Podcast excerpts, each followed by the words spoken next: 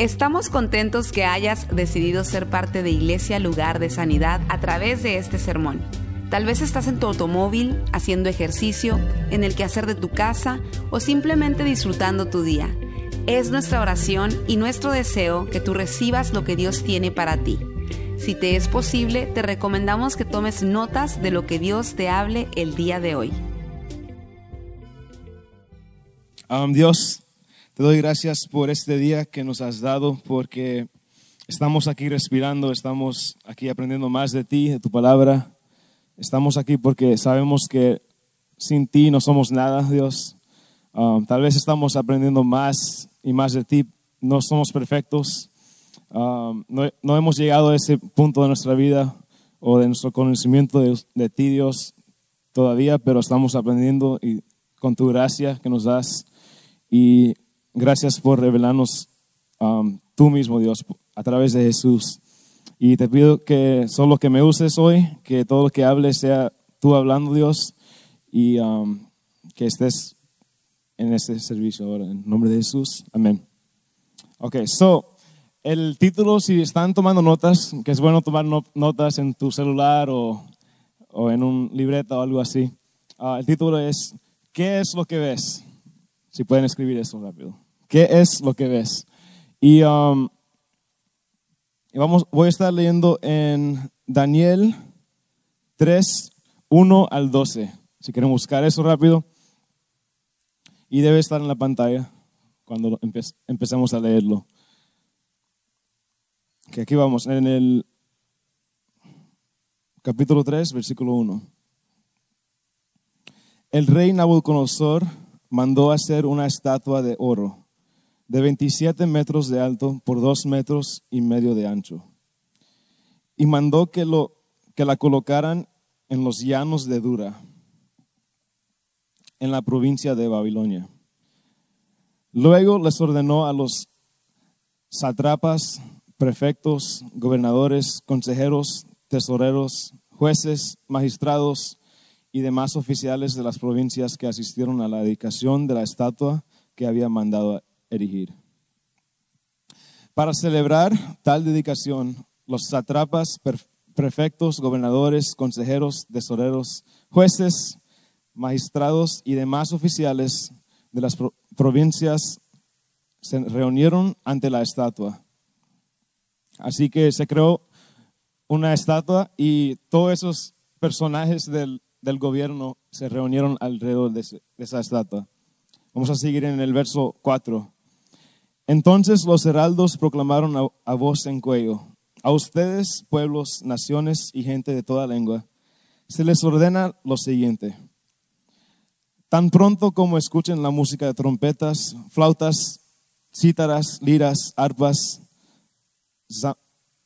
zampoñas y otros instrumentos musicales, deberán inclinarse y adorar la estatua de oro que el rey Nabucodonosor ha mandado erigir. ¿Estamos bien? Okay. Versículo 6. Todo el que no se incline ante ella ni la adora, sea arrojado de inmediato a un horno en llamas. Así que hay la estatua y básicamente el rey Nabucodonosor um, les dijo a, todos, todo el pueblo, todos los que estaban ahí, que se inclinaran a esa estatua de oro. Y, y si no, a un horno de llamas. Ante tal amenaza, en el versículo 7, tan pronto como se escuchó la música de todos esos instrumentos musicales, todos los pueblos y naciones y gente de toda lengua se inclinaron y adoraron la estatua de oro que el rey Nabucodonosor había mandado erigir. Pero algunos astrólogos se presentaron ante el rey y acusaron a los judíos. Ton, ton, ton. Que viva su majestad por siempre, exclamaron. Usted ha emitido un decreto ordenado que todo el que oiga la música de trompetas, flautas, cítaras, liras, arpas, zampoñas y otros instrumentos musicales se incline ante la estatua de oro y la adore. Versículo 11. También ha ordenado que todo el que no se incline ante la estatua ni la adore sea arrojado, arrojado a un horno de llamas. Pero hay algunos judíos a quienes su majestad ha puesto al frente de la provincia de Babilonia, que no acatan sus órdenes, no adoran los dioses de su majestad ni a la estatua de oro que mandó erigir. Esto se trata de Sadrach, Mesach y Abednego, tres judíos.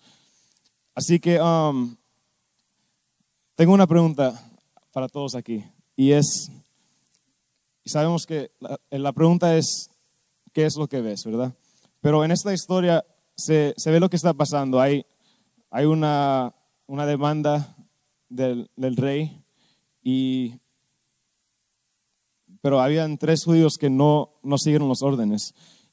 Pero te pregunto esto, ¿qué es lo que ves, lo que tú ves? ¿Ves el fuego o ves el Padre? Y en el mundo hay, hay dos reinos que nos están, que quieren nuestra atención. Y es el reino de Dios, de Jesús, y es todo lo que no es de Dios, básicamente. Es el reino del mundo. Y um, hay esas dos cosas llamando nuestra atención, ¿verdad? Cada uno sabe eso, ¿verdad? Y, lo experimentan tal vez cada, cada, día, ¿no? En tu vida. Y quiero empezar con esto. Um,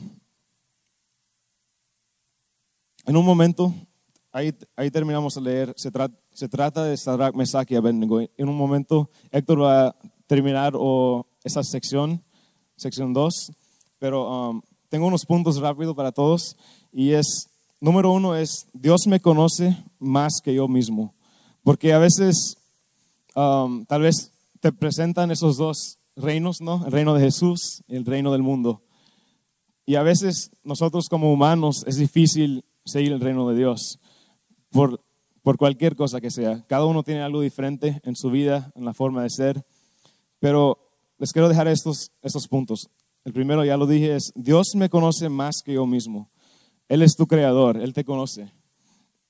Y el mundo siempre nos está tratando de decirnos quiénes somos, pero Dios, nuestro creador, sabe quién somos. Amén.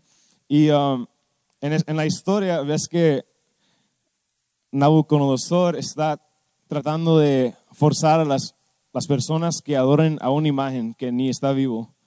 Pero cuando, bueno, dicen que cuando no lo, hagan, que hay ese, eso de ponerlo en las llamas, ¿no? Si no, si no obedecen. Y, um, el mundo tiene eso, que nos están tratando de decir qué hacer y quiénes somos. Pero en Jeremías 17, 9 dice esto. Nada hay tan engañoso como el corazón. No tiene remedio. ¿Quién puede comprenderlo? Y, um, nuestro corazón, si seguimos lo que nosotros queremos nosotros mismos, dice que el corazón es engañoso. Y, pero recuerden que Dios me conoce más que yo, a yo mismo, te conoce a ti más. Y el número dos es, Él me conoce, pero también me ama me conoce y me ama. Um, en esto ves que como igual como el mundo nos está tratando de decirnos quiénes somos, recuerda, el mundo no es Dios, el mundo es lo que sea, puede ser tal vez hasta tú mismo, tus pensamientos que no vienen de Dios, puede ser amigos, puede ser personas en el trabajo, todo eso que no, es, no está alineado con la palabra de Dios o el, su voluntad. Pero igual que el mundo hace eso, el mundo tal vez si obedeces, por ejemplo, en la historia de Nabucodonosor, cuando obedeces cosas que te dice el mundo, tal, tal vez te van a celebrar, ¿no? Pero la celebración del mundo es temporal. Pero cuando Dios te celebra es por la eternidad.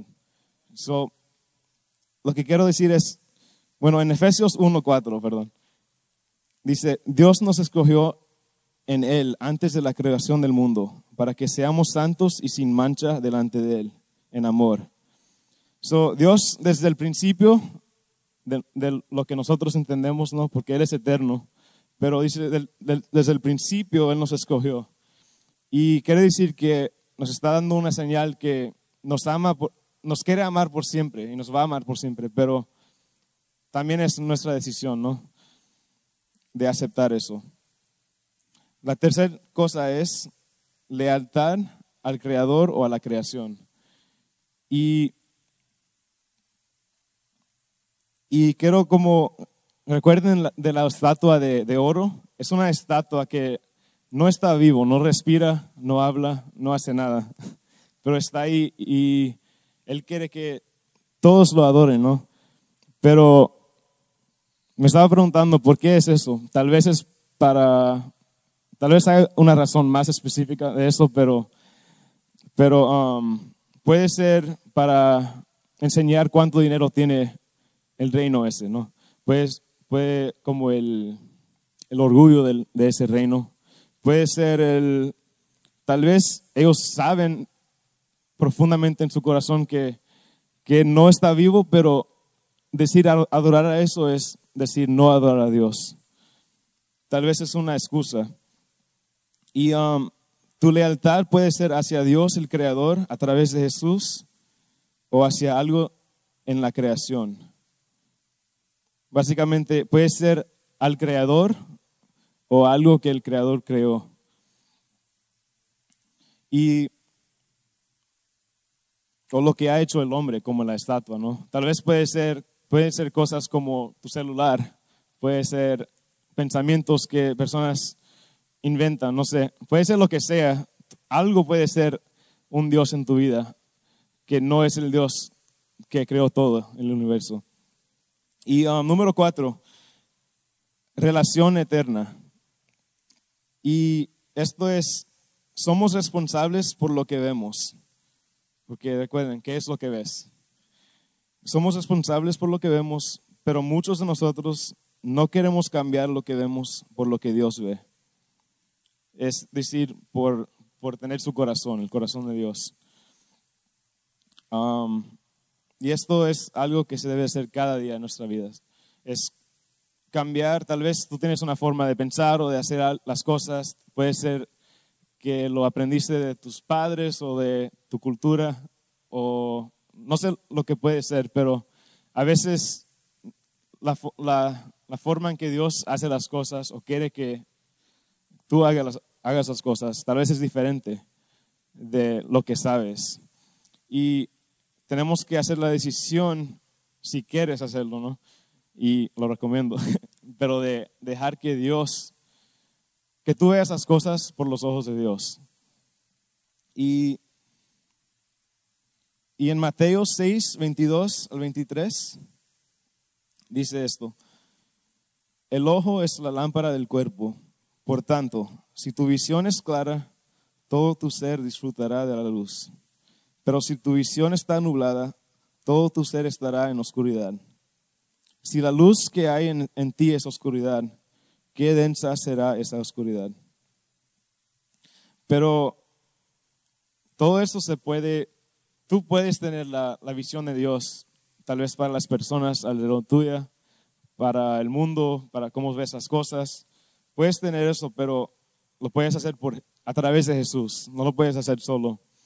Y es posible, porque tal vez estás pensando que ya, ya haces las cosas mucho o está muy profundo en ti, en la cultura en que creciste, no sé, puede ser lo que, lo que sea. Tal vez crees que no puedes cambiar algo, no puedes cambiar una forma de pensar, pero um, la Biblia dice que con Jesús, bueno, con Dios todo se puede, ¿no?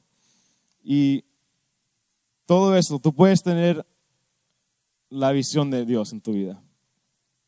Y quiero terminar con esto, y es cuando se trata de, la historia que hablamos ahora, um, solo una, un punto, y es que del reino de Babilonia, dice,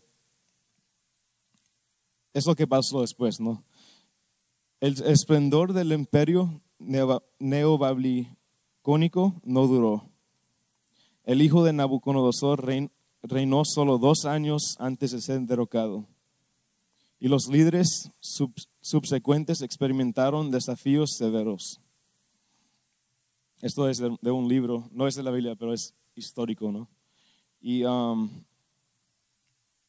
y básicamente, tal vez el mundo te va a hacer promesas, va a decir que te va a celebrar o te sientes cómodo en hacer diferentes cosas, pero no va a durar por siempre. Y cuando haces, cuando decides a seguir a Dios en cada detalle de tu vida, um, Él te celebra por toda la eternidad, es sus promesas.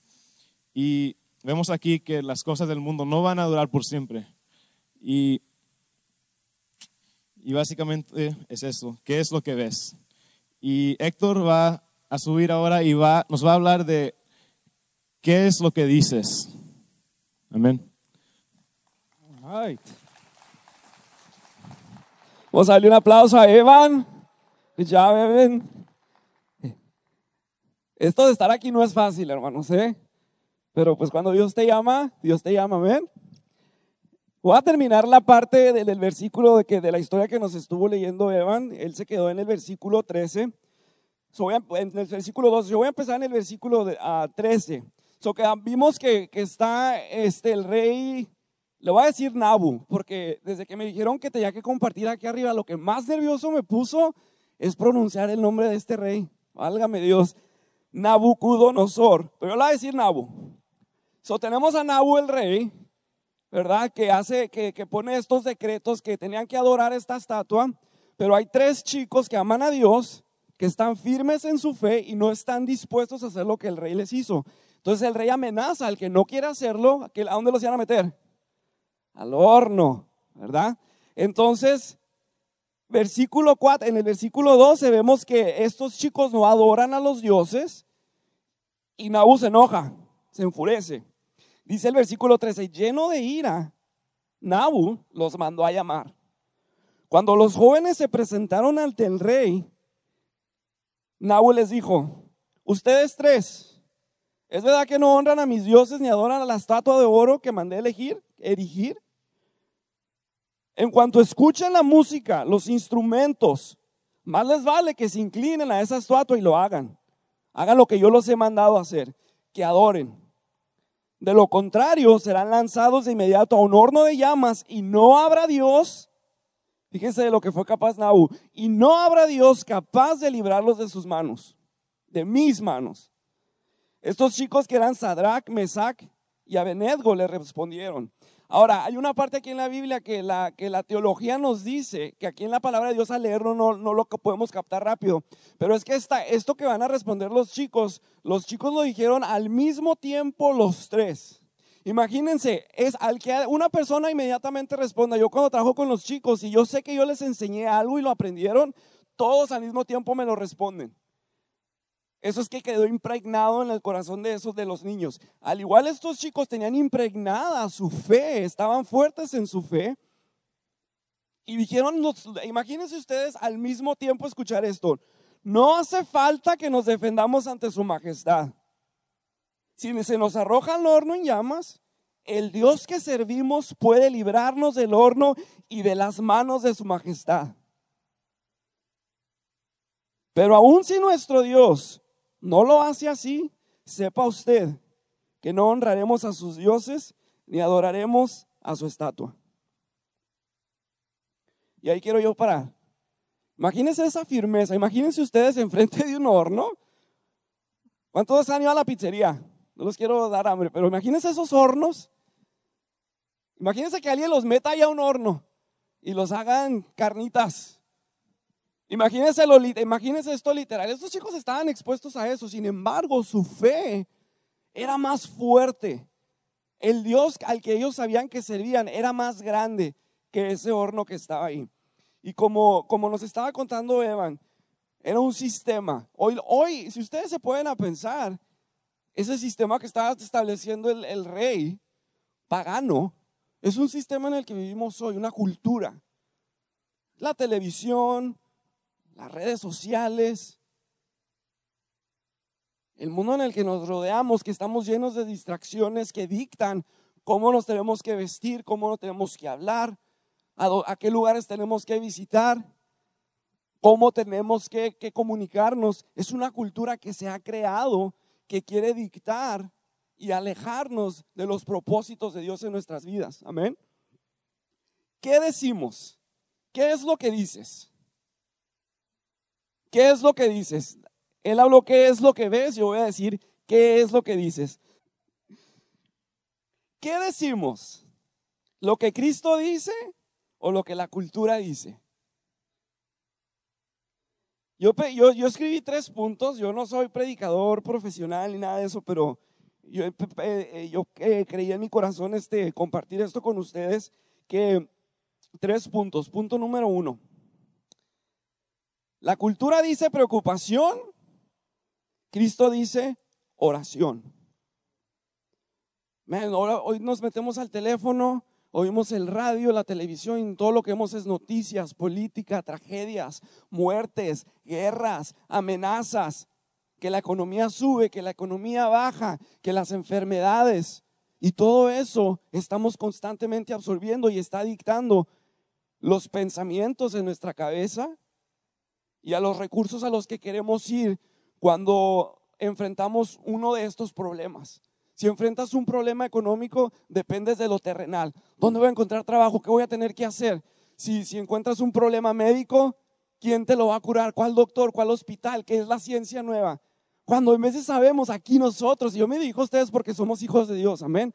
Somos, somos creyentes, somos, somos eh, gente que sabemos en dónde está la respuesta y la respuesta está en Jesús, que Él es nuestro sanador, que Él es nuestro libertador. Dice en Filipenses 4, se dice, no se inquieten por nada más bien, en toda ocasión, con oración y ruego, presenten sus peticiones a Dios y denle gracias. Y la paz de Dios, que sobrepasa todo entendimiento, cuidará sus corazones y sus pensamientos en Cristo Jesús. Cuando a mí se me pidió el, compartir esto, otra cosa que me preocupaba aparte de, pronunciar a Nahu, era, era cómo yo me podía dirigir eh, a los jóvenes o a los que van a estar a punto de entrar a la escuela y todo esto. Pero como que Dios me decía, te tienes que dirigir a la congregación también, porque todo empieza en la casa. El hogar, la familia es la institución que, que, que Dios creó como una base, como un cimiento para nosotros crecer y, ser miembros de la sociedad y aplicarnos a lo que Dios nos ha llamado, pero todo comienza en casa. Algo que el pastor dijo es, pero no, más mejor no lo puedo haber dicho más claro que el agua. Sus hijos son una reflexión de quiénes son ustedes. El comportamiento de los niños, hay veces que se lo queremos achacar, como decimos los mexicanos, queremos echarle la culpa a la medicina, a los problemas de salud que ahora en estos últimos días han salido, que el ADD, que esto, que el otro. Sin embargo, todavía científicamente se sabe que el comportamiento de un niño se genera y se establece de acuerdo a lo que vieron en casa. Entonces no, echemos no le echemos la culpa a esto, al otro. Si tu niño es respondón, si tu niño dice malas palabras, si tu niño se porta mal y recibes malas notas de casa, tú tienes el 99% de la culpa como papá. ¿Por qué? Porque ellos son una reflexión de lo que tú eres. Y esto es como un paréntesis de lo que les estoy diciendo, porque estamos diciendo, bueno, ¿qué te dice la cultura? Preocúpate. No te preocupes por tu hijo, man. Primeramente que nada, ora por tu hijo, ora por tu familia. Porque si es difícil, yo me acabo de, tengo un año de papá y es increíble cómo ya de, así está, una cosita así chiquita me quiere controlar. Y que, y, que, y que ya avienta las cosas y que quiere hacer todo lo que yo hago. Todo lo que yo hago, todo lo que yo como, todo lo que yo tomo, a donde yo voy, ahí aparece una sombra. Y está así. Y en veces yo digo, wow. Yo, si yo ya digo una palabra, él ya está, eh, ya está mimando lo que yo digo y lo que yo hago. Es increíble, hermanos. No le echemos la culpa que la maestra es floja. No le echemos la culpa que, que no hay un programa especial para los niños en la iglesia. No le echemos la culpa al vecino que no lo quiere al niño o a la niña. Los niños son una reflexión de nosotros. Si ustedes no buscan a Dios en, su casa, si en la mesa no se ora antes de comer, si a los niños a ustedes no los ven orando, no los ven adorando a Dios, no los ven hablando, tocando temas centrados en Dios, ¿De dónde queremos que el niño crezca como un hombre de bien o una mujer de bien cristiano que ama a Dios?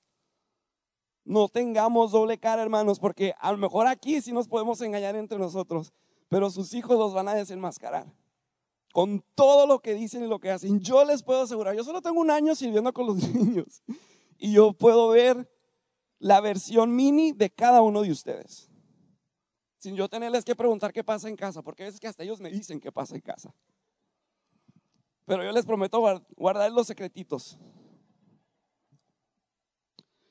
La cultura nos dice preocúpate. Cristo te dice ora.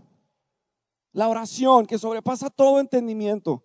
La oración es poderosa, es la comunicación y es un principio súper importante que le debemos de, impartir a nuestros hijos. Es lo mejor que tú le puedes transmitir a tus hijos, enseñar a tus hijos a orar, a que ellos sepan que se pueden comunicar con Dios en oración, traerles sus cargas a Dios en oración en intimidad. No tienes, joven, no tienes que orar en público ni decir que una camiseta que eres cristiano, ni, ni, ni nada de eso. En tu intimidad, si a ti te da vergüenza orar, si a ti te da vergüenza decir que eres un seguidor de Jesús, no importa.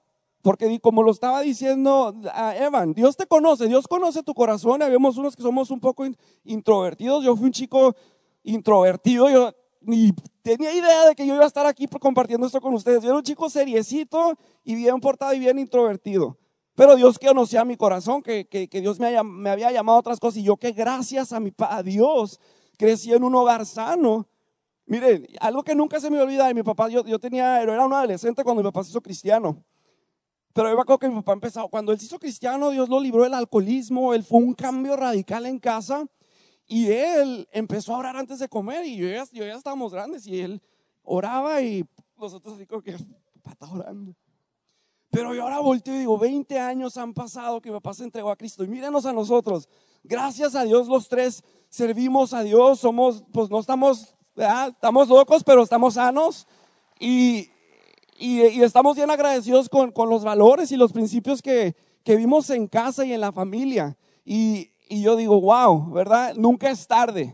Tú dices, no, ya el mío ya tiene 15, ya no. No, porque yo me hice cristiano y una gran influencia fue la que mi papá tuvo. Porque para mí fue un gran, fue, era algo, eh, it was a big deal que mi papá fuera librado del alcoholismo, porque mi papá era un desastre. Nos amaba con todo su corazón. Era el mejor papá, borracho o, o sobrio. Yo amaba a mi papá. Pero él tenía un problema que estaba afectando al hogar. Entonces el que él hubiera sido librado del alcoholismo para mí era, wow. Y yo, le decía, lo que te estén diciendo ahí en la iglesia, papá, sigue yendo porque está sirviendo. Pero fíjense, yo ya tenía, yo, yo, iba a cumplir 18, 19 años y yo decía, y cambió mi vida, impactó mi vida. Tu oración, lo que tú hagas va a impactar la vida de tu hijo, no importa la edad. Segundo, ¿qué dice la cultura? La cultura dice, promuévete tú. Pero Cristo dice, promuévelo a Él. Y ahora con la plataforma que tenemos que se llama Facebook, Snapchat, Instagram, hey, hasta los filtros esos te hacen que te promuevas, pero mira, sales flaquito, cuadrado, toda la cosa. Y ahora desafortunadamente, si tú tienes algo que decir, hey, tú lo pones en Facebook y que se enteren 6 billones de personas. Y si te tiran el trancazo, no te van a pegar porque es por Facebook. Las peleas, los argumentos, este, lo que tú piensas lo dices. Que es una plataforma de doble filo porque Hey, es, es algo que podemos usar como una buena herramienta para tu negocio, para el reino de Dios. Sin embargo, el sistema y la cultura nos dicta a que te tienes que promover tú, que se trata de ti, o se trata de tus logros, de lo que tú has hecho, de, de que porque es lo que tú eres, y si en veces hacemos inconscientemente a un lado que es la mano de Dios que está ahí con nosotros, que ese trabajo que tú tienes es porque Dios te lo está dando y te está bendiciendo, que si tus hijos están bien y no, aún no ha pasado nada es porque Dios lo ha querido así. Sin embargo, ya naturalmente es nuestra tendencia a tomar crédito sobre las cosas, ¿a poco no? Pero la gente, you know, ves que tengas una oportunidad de promoverte o la, hay veces que uno puede, tiene la oportunidad de promoverse y es una oportunidad para apuntar a Dios en vez de apuntarte a ti. Lo que hayas hecho, si sabes que dices, y más esto es como para los jóvenes, si Dios te da una, una, una habilidad, un, un, este, un talento en los deportes, en la música, eh, eh, tú sobresales a lo mejor en tu escuela, dale gloria a Dios. No te llenes de arrogancia y decir, no, es por lo que yo, porque yo puedo correr o porque soy la estrella de ahí de la escuela, el más popular. No, dale gloria a Dios porque eso tú lo puedes usar para apuntar a Dios. Amén. con tus amigos, con, con la gente con la que trabajas, cualquier cosa, tu sonrisa, tu trato, la manera que tú sirves a la gente, todo eso apunta a Dios, no apunta a ti. Amén. Dice Proverbios 29, el altivo será humillado, pero el humilde será levantado. Amén. Santiago 4 dice, humíllense delante del Señor y Él los exaltará. Sobre la palabra de Dios nos promete a que la humildad, el apuntar a Él en vez de apuntar a nosotros, de darnos crédito a nosotros, te beneficia a ti, te llena de bendiciones a ti. Amén. Número 3 dice, la cultura te dice, argumenta y pelea. Pero Cristo dice, pacifica. Dice en Mateo 12, 18, este es mi siervo a quien he escogido, mi amado, en quien estoy muy complacido. Sobre él pondré mi espíritu y proclamará justicia a las, a las naciones. No disputará ni gritará. Nadie oirá su voz en las calles. Esta es una, una, una profecía que se cumplió cuando Jesús estaba un poco antes de ser crucificado, creo que es antes de ser bautizado, esta profecía se cumplió donde Jesús era una persona, era un buen siervo de Dios, no era una persona que, que peleaba, que tiraba riñas.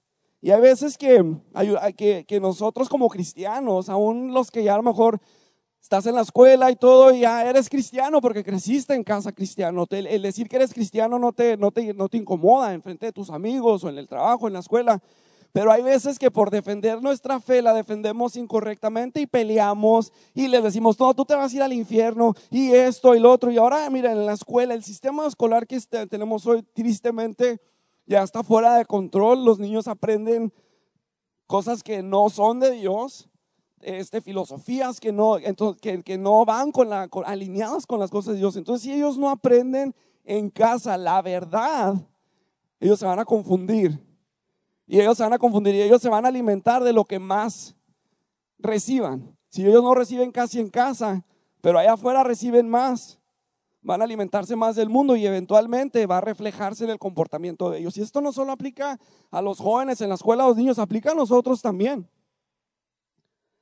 Pelear, argumentar. Sin embargo, la Biblia dice, bienaventurado al pacificador, porque él será llamado hijo de Dios.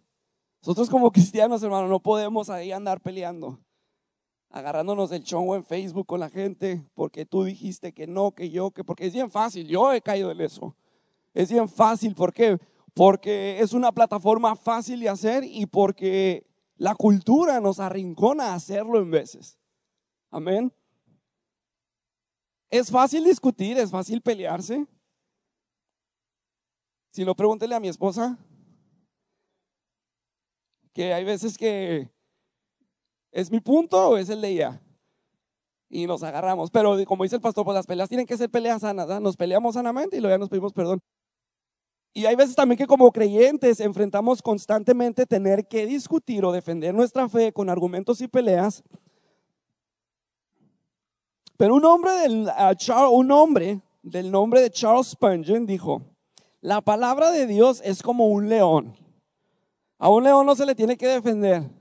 Solo déjalo suelto y él se defiende solo. Así es como nosotros tenemos que ver la palabra de Dios.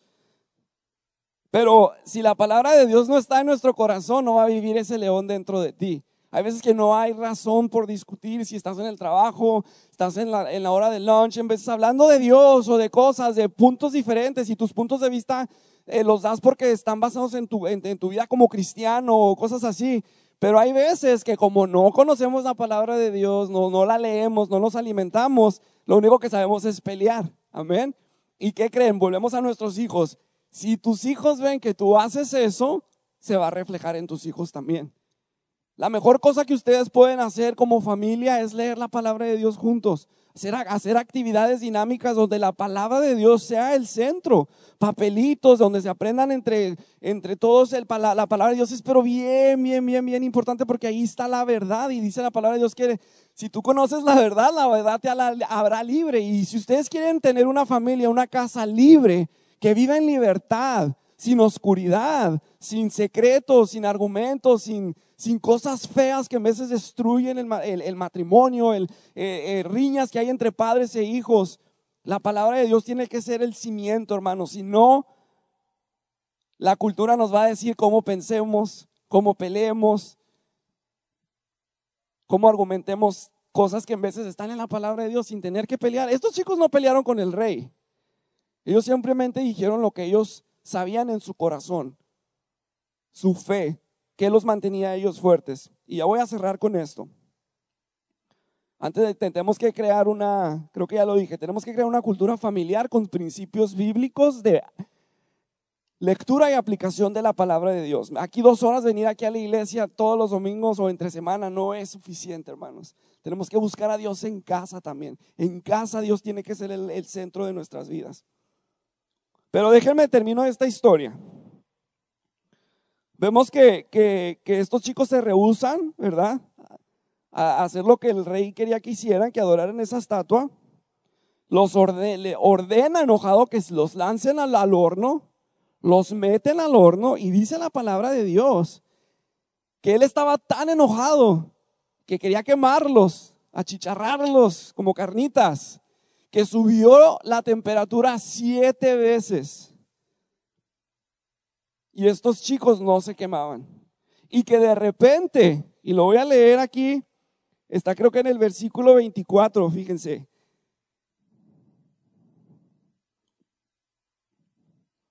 Dice versículo 24, estos chicos están en el, en el horno quemándose o, que, él, asumiendo que se iban a quemar, pero en ese momento Nabo se pone de pie y sorprendido les preguntó a su gente, ¿acaso no esos eran tres hombres que atamos y arrojamos al fuego?